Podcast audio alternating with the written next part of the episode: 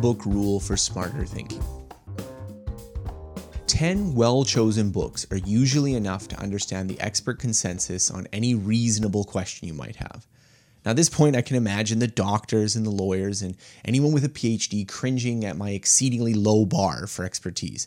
But let me unpack that above rule. First, the books have to be well chosen. Any 10 random books on a subject won't converge to the expert wisdom. Even 100 books won't if they're low quality.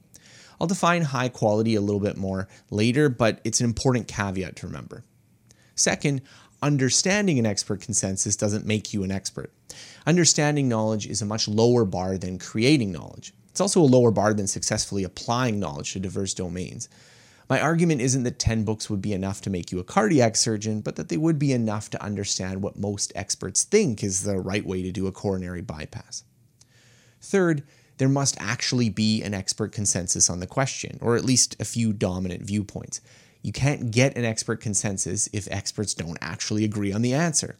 Similarly, if the question hasn't been addressed because fields choose not to represent questions that way, well, then you might be out of luck. Finally, a reasonable question should be down to earth. The highest levels of a field can often formulate questions a novice wouldn't even think to ask. Understanding string theory or continental philosophy often requires much more extensive background to even ask reasonable questions. But why is the sky blue or what is existentialism are definitely answerable within 10 books.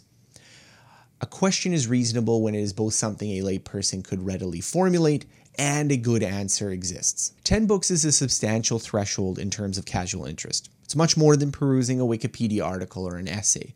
The books in question are not fun, easy to digest pop signs.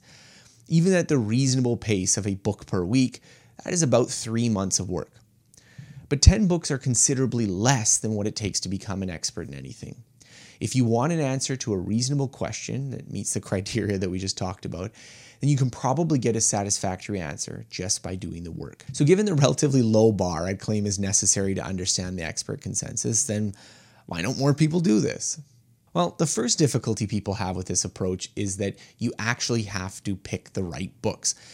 There are three kinds of books that tend to slow the path to understanding the expert consensus, and unfortunately, they're also the kind that tend to line bookstores and bestseller lists.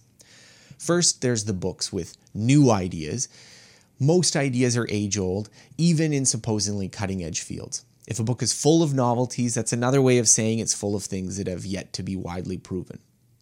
Second, books with useful ideas.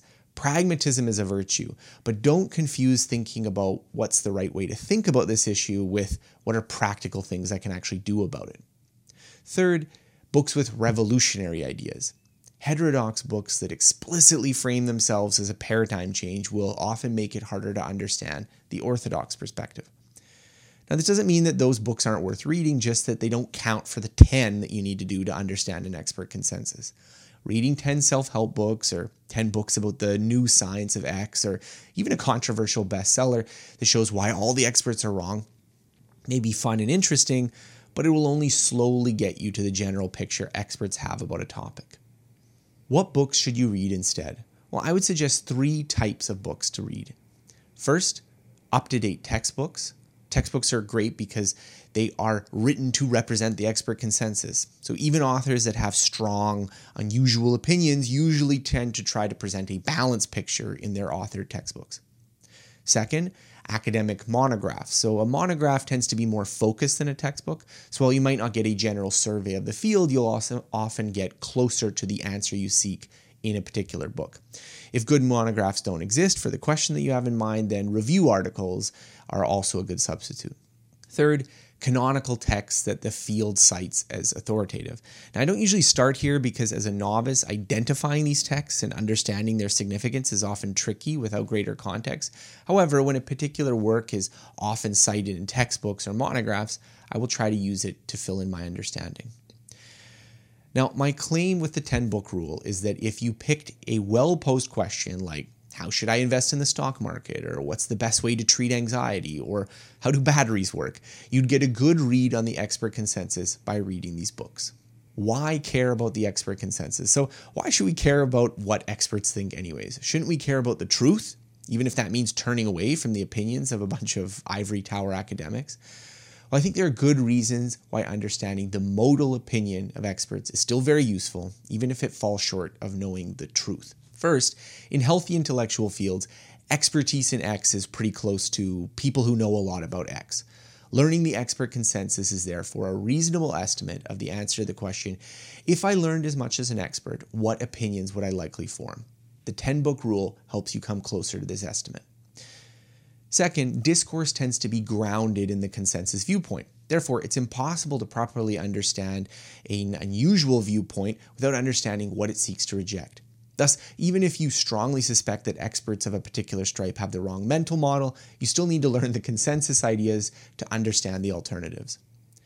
And third, knowing the truth is problematic. Knowing the expert consensus is actually achievable. So, without wading too far into epistemology, there are lots of well known difficulties with acquiring reliable knowledge about the world. Practically speaking, every discipline has its own standard of evidence and methodological techniques. In contrast, figuring out what experts actually tend to think about things is achievable and doesn't fall into the same quandaries. Engaging in more research projects. So, in keeping with the essays I've been writing, I think there are two broad ways to learn about the world building up from the basics or learning for a specific goal.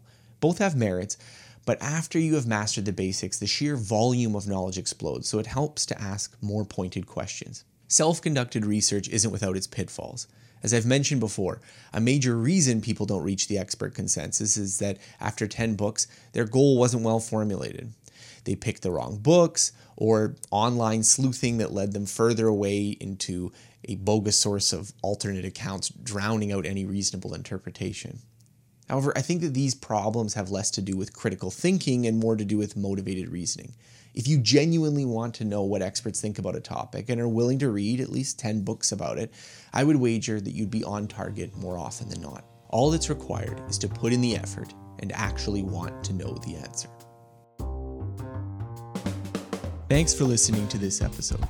More episodes like this can be found by searching for Scott Young Podcast on Apple Podcasts Google Podcasts, Spotify, and on most other podcasting apps available on your smartphone. If you've enjoyed this episode, please consider rating my show as it helps other people find out about it.